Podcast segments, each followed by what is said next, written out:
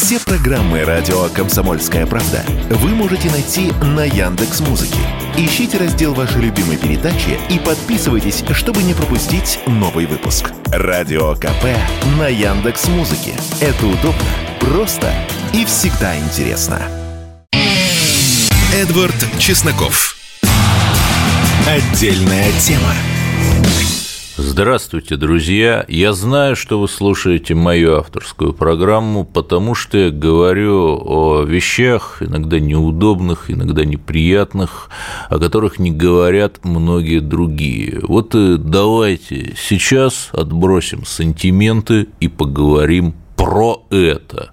Про что про это. Сейчас была аллюзия на Маяковского, если кто не понял.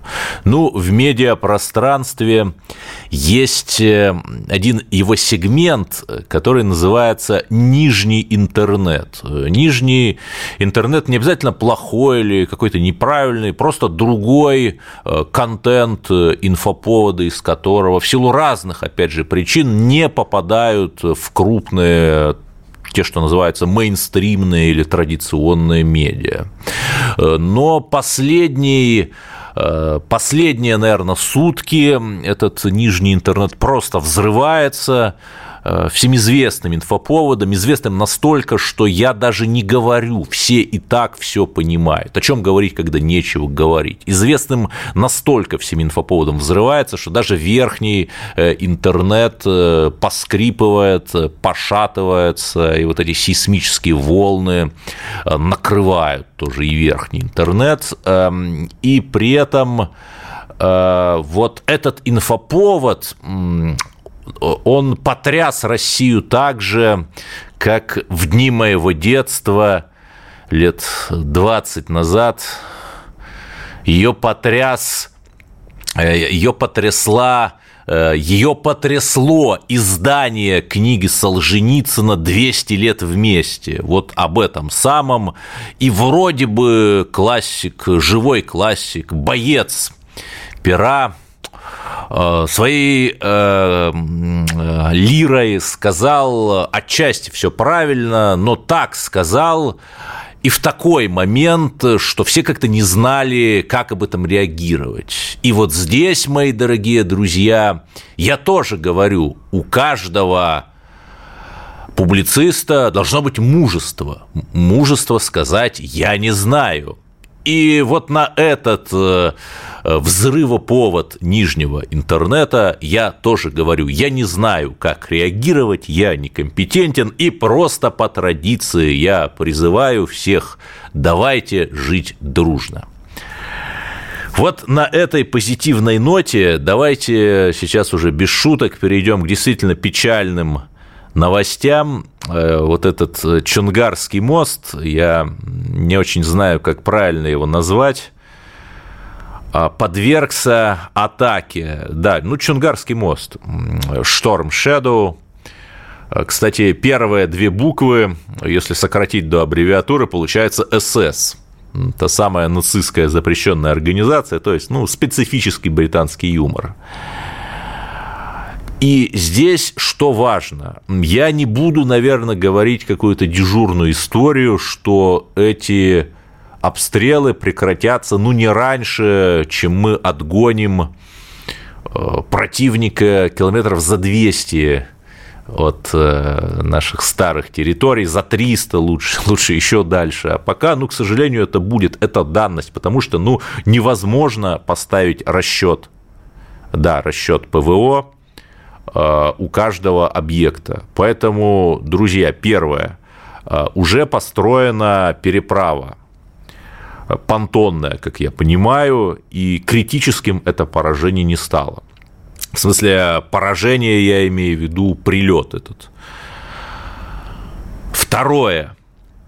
Очень многие говорят, э, причем э, люди не то чтобы какие-то патриоты, а наоборот такие, то, что называется патриотическая оппозиция. Она такая говорит, а почему мы там не бомбим мосты через Днепр, почему они целы?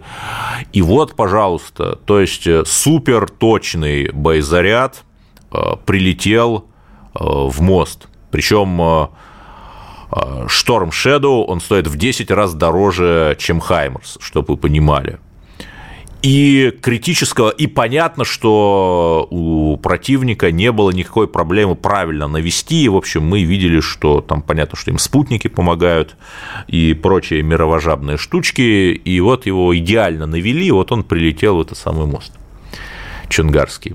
И что мы видим? Да, это ужасно, да, это тяжело, кому-то, возможно, страшно, но критическим это повреждение не стало.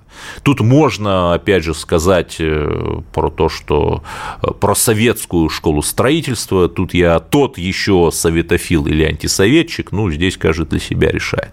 Но что важно, да, то есть мы видим, что даже э, наши противники, при том, что они нас абсолютно ненавидят, они мечтают нас уничтожить, мечтают вбомбить нас в каменный век, чтобы мы никогда не поднялись. Даже они, при том, что у них есть и желание, и возможности, и техника, не могут разрушить мосты.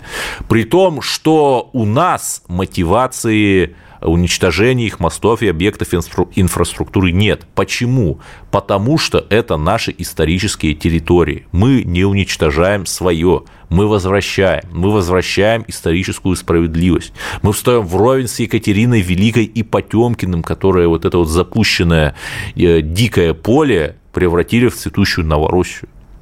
И теперь смотрите, а, если даже у них не получилось нанести существенный урон мосту, но там прогнозируют, что в течение месяца его починят, это официальная информация, то можно ли утверждать, э, что нам, при том, что у нас нет мотивации э, что-то плохое там делать с этими днепровскими мостами? Вот это ответ тем Э, сторонникам секты давайте бомбить мосты, почему плохие генералы, это мем такой, да, в кавычках, не бомбят мосты, да потому что. Вот, пожалуйста, у нас в чистом виде эксперимент. Э, не так просто разбомбить мосты. Далее, я, опять же, не военный эксперт, но что я лично вижу? Э, уже 4 недели продолжается это украинское наступление, при том, что вся Европа просто накачивает Украину оружием по самое горлышко э, буквально вот мясные штурмы. То есть помните, как либералы рассказывали о том, что там Сталин под вариант Жуков э, закидывали, значит, э, противника трупами? Конечно, это не так. Конечно, это фальсификация истории. И чтобы увидеть правду, вам нужно взять вот эти вот либеральные вбросы, инвертировать их и развернуть на 180 градусов, и вы получите правду. То есть буквально вот как этот Сталин, не настоящий, а Сталин из либеральных фантазий, из либеральных анекдотов. Вот сейчас там действует кто, я уж не знаю, кто зеленолужный коллективный и его британо-американские друзья – буквально заваливают, значит, трупами, устраивают мясные штурмы. Ну, мы там пожгли у них леопарды, Брэдли и другую э, пушистую живность. Ну, они теперь пешком уже идут, ну, что тут можно сказать? Это страшно. Это страшно, что Украина стала заложницей Запада, который вот буквально сражается с Россией до последней капли украинской крови. И я все-таки верю, что Украина прозреет, а, загонит свои штыки в землю, а может быть даже повернет их а, против Зеленского, Залужного и других в конец коррумпированных кровопийц. Продолжаем. Поговорим опять же о грустном, о подводных обитателях их трагической судьбе. И нет, это я не про «Титаник» и не про «Титан». Я некоторое время назад, э, может быть, года три или четыре назад, ходил э, в один из московских океанариумов. Э, в какой не буду говорить, а то ведь обвините меня еще в перном чаре. Главное, чтобы не наоборот – и тогда звучал гимн вот этого океанариума, Я его запомнил, э, потому что такие примитивные мелодии запоминаются. Гимн был такой «Здесь теперь касаток новый дом, и белуга обитает в нем». Ну, не скажу насчет белуги, но когда я второй раз ходил в этот московский аквариум, то этот гимн уже не играл. Почему? Потому что строчка «Здесь теперь касаток новый дом» была не актуальна, по крайней мере, в своем множественном числе. Там осталась одна касатка, куда делась предыдущая, нам вот как-то стыдливо не рассказывали, но уж я приоткрою завесу тайны, она умерла. И сейчас мы видим, что самец касатки по кличке Норт в том же самом э, московском аквариуме умер. И это не только проблема московских аквариумов, океанариумов. Во Владивостоке, э, на острове Русский, там мы тоже видим регулярно вспыхивают скандалы о том, что с живностью-то млекопитающей, морской, содержащейся там что-то не то. А, касатке по кличке Норт было всего 16 лет, хотя средняя продолжительность ее жизни 30-40 лет друзья, давайте вот ну, действительно запретим запретим эти все океанариумы с морскими зверями, передвижные зоопарки и цирки, там зверей мучают. Если ты хочешь посмотреть на зверюшек водных, земных, морских, заплати 300 рублей за онлайн-кинотеатр и смотри на них в HD-качестве. А это запретить. Продолжим. Эдвард Чесноков. Отдельная тема. Да, новость пятничная пополнен список иноагентов. Э, там есть забавный факт. Депутат Мосгордумы Евгений Ступин э, внесен в этот список. Я вот буквально загуглил и обнаружил тоже занятно. 20 э, июня 2023 года Московская городская организация КПРФ исключила из своих рядов Ступина. Там, в общем, э, очень интересные а, формулировки, например, о том, что Ступин э, ни разу не вносил денег в партийную кассу. Ну, я не, не очень знаю там про него, но вообще, э, как правило, там многие депутаты получают зарплату, и они вносят деньги в партийную кассу. Это нормально, потому что партия их выдвигает. Опять же, я сейчас не конкретно об иноагенте Ступине, а вообще. Ни разу не соизволил внести добровольное пожертвование на нужды партии и даже первичного партийного отделения, где он состоял на учете, тем самым показав безразличное, неблагодарное отношение к выдвинувшей его партийной организации, пишет КПРФ на своем сайте. Еще забавное – Ранее Ступин состоял в «Единой России», однако, когда прибыл в Москву и подал заявление о желании вступить в КПРФ, скрыл это. Да, вот буквально как был такой плакат советского времени «Летун – враг». Ну, кто такой летун, наверное, старые слушатели помнят. Да, поставил себя вне партии. В общем, исключили э, сегодня объявленного иноагента Ступина из КПРФ, и здесь я опять же цитирую КПРФ э, нарушение принципов демократического централизма и полный или частичный э, отказ поддержать партию. Ну, в общем, такая история. И опять же, надо смотреть, что хорошего сделал человек для русских. Если что-то хорошее сделал, то да. Но вот, как правило, э, все эти люди, попавшие в иноагенты, не очень много хорошего делают для русских. И именно поэтому они становятся иноагентами. Продолжим про иноагентов, раз уж сегодня пятница и такой инодень. Я, пользуясь возможностью, анонсирую свое расследование про телеканал «Дождь», тоже признанный иноагентом. Э, помните, это мировожаб медиа, которая первоначально затевалась как такой независимый, хороший, добрый телеканал там, про актуальную культуру, про современную музыку и немножко про политику, но, как вы понимаете, это тоже все был обман.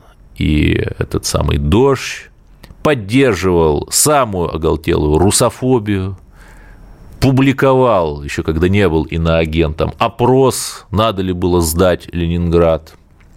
Мне интересно, а э, Перл-Харбор, например, надо ли было сдать? Просто почему американцы не ушли с Перл-Харбора? Ну, ладно. К чему я это? В, мне попали материалы о финансовой деятельности этого иноагентского телеканала «Дождь», и она, конечно, прекрасна. Откуда же были деньги у канала, который нам рассказывал, что вот он такой независимый весь из себя, живет на подписку, в смысле на пожертвование сторонников либеральной идеи, которые покупали там за несколько тысяч рублей в год подписку на него, как нам опять же говорили. А вот правда. Это, опять же, документы, которые оказались в моем распоряжении. Американский цифровой гигант Apple только за 2018-2021 годы профинансировал оппозиционный канал «Дождь», тогда еще не признанный иноагентом, на сумму в 75 миллионов 700 э, тысяч рублей. Ну, все цифры, я даю округленные. То есть это почти миллион долларов вот буквально миллион одному. Средний платеж э, составлял полтора миллиона рублей и перечислялся раз в месяц через лондонское отделение Deutsche Bank, что в год давало примерно 18 миллионов рублей. Ну, не так, может быть, много, э, годовой бюджет дождя там 350-400 миллионов, но все равно за 4 года 75 миллионов рублей или миллион долларов. Ну, опять же, примерно.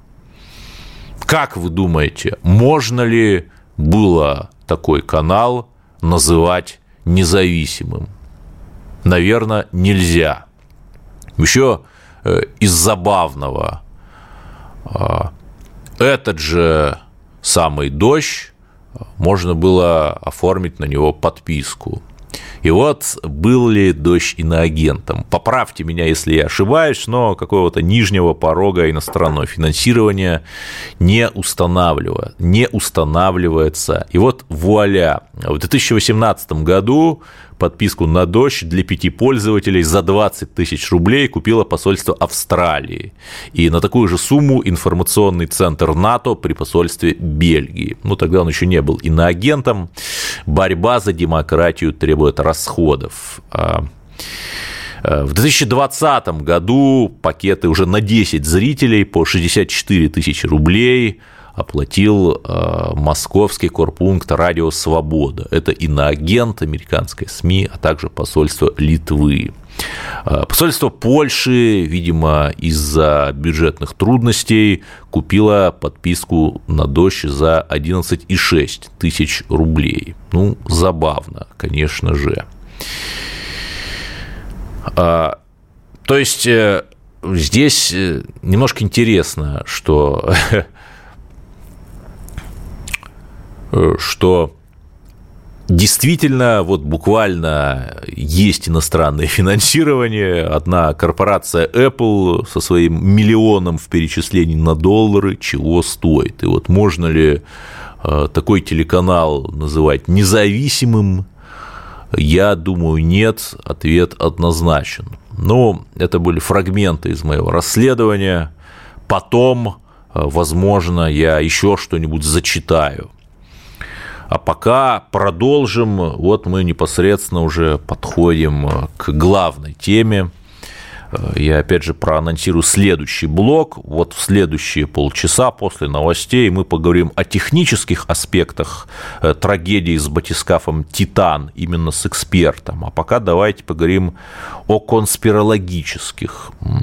Я упомяну всего одного человека, э, который погиб на этом батискафе. И еще раз, я сейчас не собираюсь зубоскалить. Это действительно трагедия, а, но все-таки настолько странные и поразительные биографии у погибших, что я не могу не рассказать. Значит, Шахзада Давуд, э, пакистанский бизнесмен, имел гражданство Мальты и подданство Англии. Был личным другом Карла III, ну, это очевидно, потому что тот после пропажи батискафа требовал незамедлительно сообщать последние новости о ходе поисков. Дауд состоял в совете директоров проекта «Сети». «Сети» – это проект по поиску инопланетного разума, ни много ни мало. Очень известный, уважаемый проект. И здесь параллельно интересно то, что американцы. Тут опять же вот это вот британо-американское соперничество, потому что господин Давуд очевидно был связан с Британией. И вот американцы через свои спецслужбы, через Хиллари Клинтон регулярно подмигивая и подхихикивая, делают такие вбросы, что, мол, это, что инопланетяне могут существовать, что э, какой-то странный э, аэростат внеземного происхождения и так далее, и так далее. То есть, ну, постоянно вбрасывают. И если кто-то что-то знал об инопланетянах, причем я не говорю, что они существуют – может быть, он знал, что они не существуют. То это был точно Шахзада Давуд. Шахзада Давуд. Но даже не это главное. Шахзада Давуд состоял во Всемирном попечительском совете благотворительного фонда принца Чарльза. Что такое этот благотворительный фонд? А, вы даже не представляете. Это десятки организаций под одним таким брендом, которые формально занимаются не очень понятной деятельностью, в том числе бизнес. У них активы буквально на миллиарды фунтов стерлингов.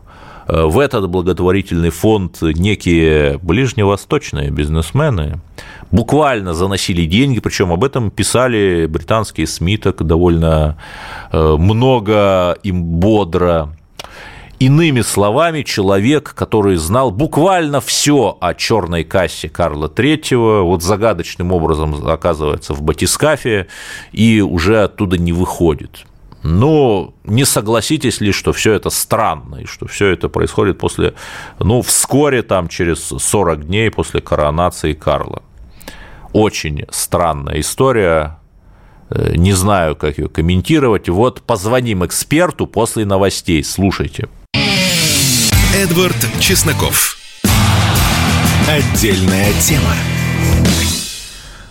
Около полутора месяцев назад э, я общался с депутатом Государственной Думы Александром Спиридоновым в связи с его гуманитарной поездкой э, в ЛНР, и тогда я никак не знал, что мой собеседник, э, кроме шуток, еще и эксперт по глубоководным аппаратам потому что он окончил профильный институт, э, Санкт-Петербургскую корабелку, и много лет э, работал э, в Архангельской области на судостроительном заводе. Я правильно говорю, Александр? Здравствуйте.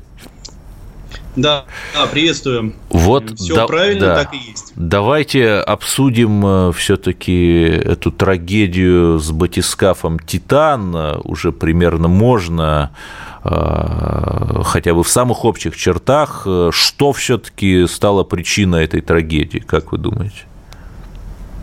Да, вообще вот эта трагедия, которая произошла с подводной лодкой «Титан», мне кажется, особенно специалисты, да и не специалисты, ее прям очень тяжело переживали, смотрели а, практически в прямом эфире новости, которые появляются. Потому что после погружения прошло всего там, э, если я правильно помню, час 45, э, как она пропала с радаров, э, с ней потерялась связь, и все думали, что с ней происходит. Кислорода у экипажа должно было хватить на ну, примерно 4 дня. Да, 96 и вот все, часов. все это время все, да, все это время люди ну, надеялись на то, что все-таки э, произойдет чудо. Но мы понимаем, что когда речь идет о глубине погружения, а Титаник лежит практически на глубине 4 километра, это запредельные глубины. все, что там происходит, это как вот если ты вышел в космос, ты там один на один. Тебе помочь практически невозможно. И аппаратов, даже, к сожалению, которые могли бы выполнять спасательные операции на такой глубине, на сегодняшний день их всего несколько в мире. А при этом даже и сами спасательные операции, они э, очень ограничены по возможностям. Ну вот э, даже простой пример, если мы приведем угу. судно, у которого есть трос, оно не может просто опустить трос на дно и поднять аппарат. Потому что на такой э, глубине, это 4 километра, то есть трос будет иметь такой вес, что он оборвется сам под своим весом. То есть у нас должен быть э, в наличии аппарат, который может погружаться на глубину 4 километра, чтобы у него был свой манипулятор, которым он может захватить э, какой-то элемент э, подводной лодки, и если она имеет плавучесть, хотя бы какую-то еще, попытаться ее поднять. Ну, одна из версий, вот в самом-самом начале, я помню, была, что лодка при спуске зацепилась то ли за подводную скалу, э, то ли застряла в конструкциях затонувшего Титаника. То есть в таком случае э, подлодка могла бы попытаться помочь ее вытащить. Да, по соцсетям гуляет видео компьютерной реконструкции последних мгновений Титана, как его сжимает некая сила, как будто консервную банку. Что это может быть и насколько достоверна эта реконструкция? Да, это как раз э, другой вариант. То есть первый у нас был вариант, это что лодка зацепилась за скалу или за конструкцией это было причиной, что она там, не смогла дальше а, двигаться самостоятельно. Следующий вариант был это как раз э, ее разрушение. Разрушение подлодки. Тут есть несколько вариантов. А, первый из них – это и об этом тоже писали в соцсетях, это циклические нагрузки, которые повлияли на прочность корпуса. Сам корпус э, выполнен из углепластика. Э, достаточно современно, кстати, он сделан. Э, толстый углепластик и с двух сторон, ну, то есть это цилиндрическая часть из углепластика, а с двух сторон сделан титановый корпус. И здесь есть вопросы циклических нагрузок. На таких глубинах после определенного количества погружений, чем больше, тем э, это сильнее проявляется. Сначала начинаются э, трещины э, по поверхности материала, Затем, чем больше погружений, чем они чаще, чем на большую глубину, тем глубже начинают проникать эти трещины. Ну, то, есть то, что называется усталостное разрушение. Точно, все верно. И опять же, как пишут в социальных сетях и в СМИ, ограничение по глубине погружения из-за усталостной прочности было введено до 3 километров. Соответственно, 3 километра был предел, но Титаник находится на почти 4 километрах. То есть для того, чтобы погрузиться к нему, нужно было преодолеть эту предельную глубину, после которой начинаются уже запредельные нагрузки на корпус. И корпус мог потерять так называемую устойчивость и сжаться. Да, и я правильно понимаю, что в этом случае э, смерть э, всех находившихся на борту была мгновенной и, в общем, безболезненной. Да, в таком случае смерть э, практически мгновенно на такой глубине с таким давлением. Не уверен, что полностью безболезненная, но практически мгновенная. И э, как отмечают сейчас э, уже в западных СМИ, Э, есть предположение, что гидроакустические э, локаторы, гидро, гидрофоны так называемые, которые находятся в Атлантическом океане, они э, запечатлели этот э, схлапывание, этот, э, так можно сказать, даже взрыв, э, который происходит внутрь подлодки. Вот по поводу стуков и звуков. Вскоре после пропажи подлодки, но очевидно уже после того, как она предположительно схлопнулась, э, поступили некие новости о том, что вот эти гидрофоны якобы слышат э, некие стуки явно искусственного происхождения. Там может быть кто-то три коротких, три длинных, э, три коротких отбивает сигнал СОС. Вот это был все-таки вброс или нечто подобное могло быть? А, здесь, я думаю, что предстоит еще разобраться в этой истории, потому что если лодка не была разрушена, Э, в самом начале погружения, то действительно, как сказано, что каждые полчаса подавались сигналы, правда, э, да, ну, в том, что это был прямо сигнал СОС, мне кажется, все-таки это была додумка, да, но говорят, что стуки были. Э, теперь надо разобраться, э, были ли это стуки с борта подлодки, либо же это были какие-то звуки естественные для океана. Ну, мы тоже знаем, что под водой есть и морские существа, которые в том числе издают определенные звуки, у них тоже есть периодичность, и сам океан имеет свой звук. Поэтому в этой истории нам еще предстоит разобраться. Здесь э, для нас, конечно, в первую очередь надо понять, э, в какой момент э, погибла лодка и ее экипаж. Да, но в любом случае, несмотря на то, что эти люди принадлежали к тому, что называется англосаксонский лагерь, там французский тоже товарищ был с достаточно пестрой биографией, э, мы, конечно, выражаем соболезнования, даже если эти люди из стран НАТО, из лагеря наших противников, это все равно люди, и каждый человек заслуживает жизни, достойной жизни. Александр Спиридонов у меня на линии. А скажите, а в России есть подобные аппараты? Потому что были, например, знаменитые аппараты МИР, МИР-1 и МИР-2, которые погружались в том числе к Титанику. Они, кстати, не из титана были сделаны, а, по-моему, из особого стального сплава. Э, Владимир Владимирович Путин в 2010 году на Байкал погружался на одном из таких аппаратов. Сейчас они списаны просто потому, что уже больше, чем по 30 лет э, этим механизмом. И я правильно понимаю, что у нас таких глубоководных аппаратов нет? Ну, почему же? А, во-первых, э, про мир вы правильно абсолютно сказали. Это и погружение к Титанику, и глубина их погружения еще более глубокая, да, чем Титаник. Э, в том числе, кстати говоря, если я правильно помню, даже Кэмерон погружался на нашем аппарате Мир, э, вот как раз к Титанику и там проводил съемки необходимые для него.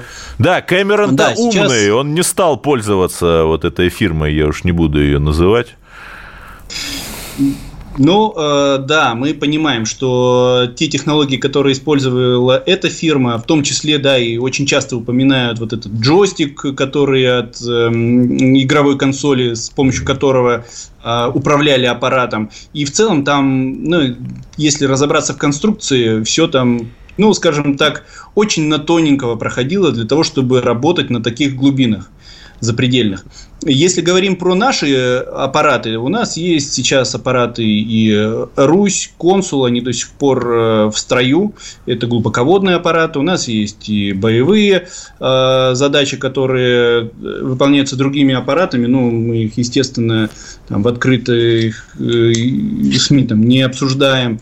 Поэтому технологии на сегодняшний день глубоководные в России одни из самых современных, одни из самых лучших. У нас, кстати говоря, я вот приведу открытый пример. Это аппарат «Витязь», который в автоматизированном режиме, а это вообще такого никто пока еще не делал в мире, погрузился на дно Марианской впадины. Это 12 километров. Вот, поэтому...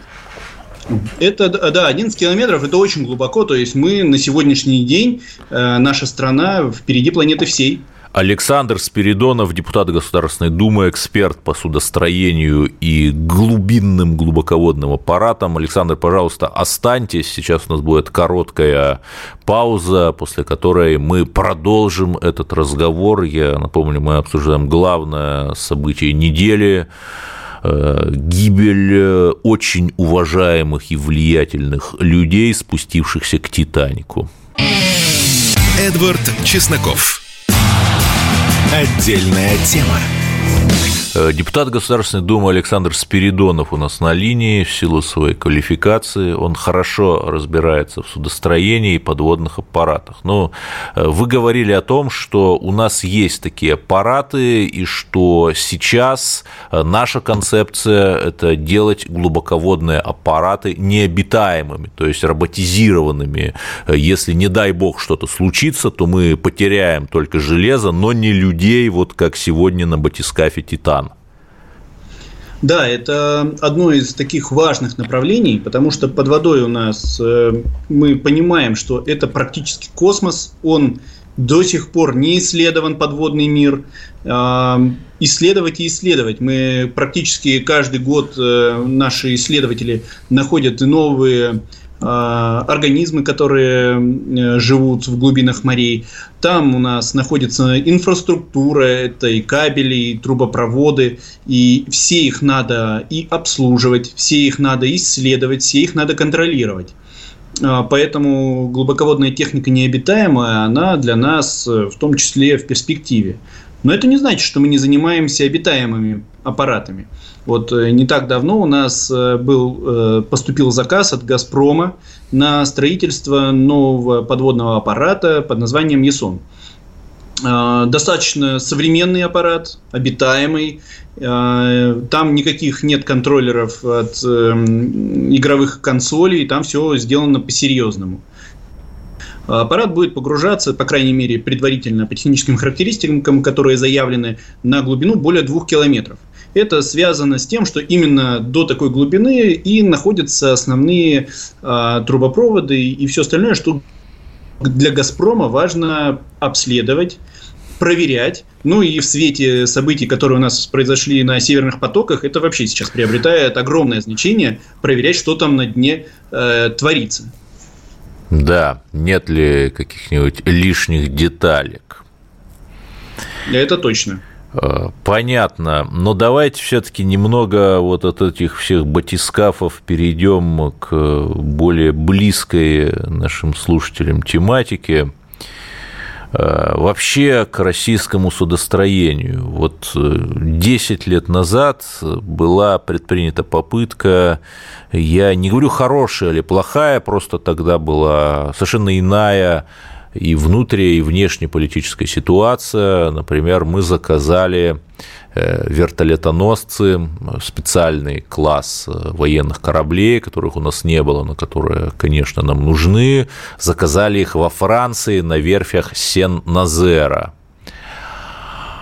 Однако, в силу известных причин 2014 года, французы их зажали хотя нам это расписывали, что вот мы подружимся с Францией, мы получим новые технологии, в итоге ни того, ни другого. Вот как вы это оцениваете? А, ну, я, наверное, оцениваю это как э, потомственный кораблестроитель. Я считаю, что строить надо в России. Флот должен, военный, в первую очередь, и гражданский тоже должен строиться в России – да, у нас э, была история, мы ее прекрасно знаем. Петр I э, тоже, когда начинал строить российский флот, он привез в Россию, привез в Россию, сам съездил туда, научился и привез в, в Россию мастеров. съездил, да. Да, да. Он привез в Россию мастеров, и корабли строились у нас в Архангельской области, потом в других городах, в Питере потом строились. И это тот путь, который начал наш первый император – и сейчас я не вижу других путей, кроме как строить весь военный флот в России, строить весь гражданский флот в России. И мы для этого должны приложить усилия. Да, если мы берем военные корабли, у нас степень локализации, степень импортозамещения, она практически стопроцентная. Да, там есть ну, какие-то небольшие элементы, которые для нас э, не являются проблемой э, доставить из других э, стран. Но вот в гражданском флоте нам еще тут придется работать и работать в этом направлении. Ну вот в Большом Камне открывается сейчас верфь на Дальнем Востоке, чтобы строить в том числе газовозы необходимые. Но в чем проблема? Вот те самые знаменитейшие советские и российские глубоководные аппараты «Мир», они, о чем мало кто знает, строились еще в 80-е в Финляндии. А, сейчас это невозможно по понятным причинам. Вот свои-то верфи у нас есть сейчас. А, кстати говоря, вы очень даже неплохо подкованы в плане знания да. истории. За полчаса, нас... за полчаса до эфира прочитал в интернете, да, и подковался. Э, да, э, действительно, кстати говоря, э, эти аппараты строились на иностранных верфях по нашим проектам, под контролем нашим, но так или иначе, сегодня технологии у нас есть. А, то, что вы сказали про строительство газовозов на Дальнем Востоке, там тоже был проект изначально э, задуман как э, кооперация. Кооперация с Кореей, э, строим корпуса, насыщаем их импортным оборудованием, потом постепенно происходит локализация. Это как раз один из путей, которым в том числе, кстати говоря, пошли в свое время китайцы. Они же тоже лучшую технику брали за границей, привозили к себе, разбирали, а, и потом с определенного уровня начинали строить сами. А, идеология была изначально заложена там примерно такая же на Дальнем Востоке. Другое дело, что специальная военная операция внесла свои коррективы, и сегодня да, нам придется этот путь пройти несколько быстрее, нам придется пройти путь импортозамещения оборудования. Кстати говоря, под эту историю тоже в госпрограмме по развитию морской техники э, заложено федеральное финансирование, государственное финансирование, создание российских комплектующих, оборудования, потому что без него нам никуда. Потому что э, импортные проекты, которые мы строили у нас в стране, э, они предполагали использование импортного оборудования – после введения санкций его у нас нет. Да, но я правильно, верфи встали. Я, я правильно понимаю, и... что у нас вот сейчас самая большая верфь, она, по-моему, в Керчи или в Феодосии находится, в Крыму где-то, да, которая там 300-метровая может корабли строить. Ну уж если там про самую большую верфь, самую крупную, самую мощную, то это Симаш предприятие в моем родном городе Северодвинске.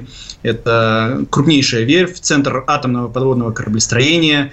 Там работает более 30 тысяч человек только на одной верфи, поэтому, наверное, она самая крупная. Но в числе крупнейших, в том числе и верфь, которую вы упомянули, «Звезда», она готова, ну, ДВЗ «Звезда», она готова строить огромные суда крупнотоннажные. Питере у нас есть э, мощные верфи, и Балтийский завод, и Северная верфь, Адмиралтейские верфи, и много других – в целом Россия действительно мощное, э, в России мощное судостроение, но его надо продолжать развивать. Оно где-то у нас э, отстало. Вот в советское время мы его развивали, потом мы в 90-е годы очень многое потеряли. Потеряли и кое-где отстали. Надо заниматься. Э, Советский Союз э, имел большой океанский флот, это невозможно отрицать, но он оказался не способен повторить царские линкоры. Четыре линкора было построено вот незадолго и в разгар Первой мировой. Почему не мог повторить? Ну, возможно, потому что ушли люди, исчезли, которые просто это понимали, как это делать. Вот у нас-то с людьми как? Насколько я знаю, есть проект с многообещающим названием «Арктическая ипотека». Да, ну, так, немножко заканчивая про линкоры, тут вопрос очень интересный. А, ведь э, в советское время у нас были заложены и практически уже построены огромные, циклопические просто по размерам линкоры. Но э, стало очевидно после начала Второй мировой войны, что они не актуальны. Просто корабль выходит в море, и его топит маленькая, относительно недорогая подводная лодка, и там гибнет сразу тысячи людей, и огромные ресурсы, которые, предприятие, которые государство затратило на строительство циклопического линкора, идут просто... Да, например, уничтожение Это... немецкого линкора «Бисмарк» в 1940 году, вот пример. Да, отличный пример. И то же самое было осознанно нашим руководством в то время, и практически уже готовые линкоры порезали на металл, ну, как порезали, использовали э, металл и оборудование, которое на них было, на другие цели. Вот. А, что касается специалистов, однозначно нам нужны э, высококлассные специалисты. Для того, чтобы они были, и в том числе в арктической зоне, это и Архангельская область, и Мурманская область, нам нужно их чем-то удерживать там, чем-то привлекать их туда. Э, вообще в наших северных регионах очень сложно с строительством жилья, и стоимость его очень высокая. И, естественно, молодой, особенно молодой человек, если он еще не успел обзавестись своим жильем, он будет думать, может быть, мне поехать лучше работать в Москву или в Санкт-Петербург, а, ну и так поступает. Поэтому у нас большой отток с севера молодых людей. Вот. Поэтому мы... Андер. А, поэтому мы выступили с предложением ввести э, арктическую ипотеку которая уже действует на Дальнем Востоке, она называется дальневосточная ипотека. Это ипотека под 2%. Остальное компенсируется государством. Вот. Мы предложили расширить это и на арктическую зону Российской Федерации, для того, чтобы э, как можно больше людей смогли жить в своей квартире. Ну, а если ты уже купил квартиру, если ты уже обзавелся семьей, ну, наверное, ты прикипишь к своему региону, будешь э, трудиться, работать на благо страны. Депутат Думы Александр Спиридонов рассказывал нам о том, как Россия возвращается в мировой океан. Э, любите родину и не поддавайтесь на провокации. Все будет хорошо. До свидания. Эдвард Чесноков. Отдельная тема.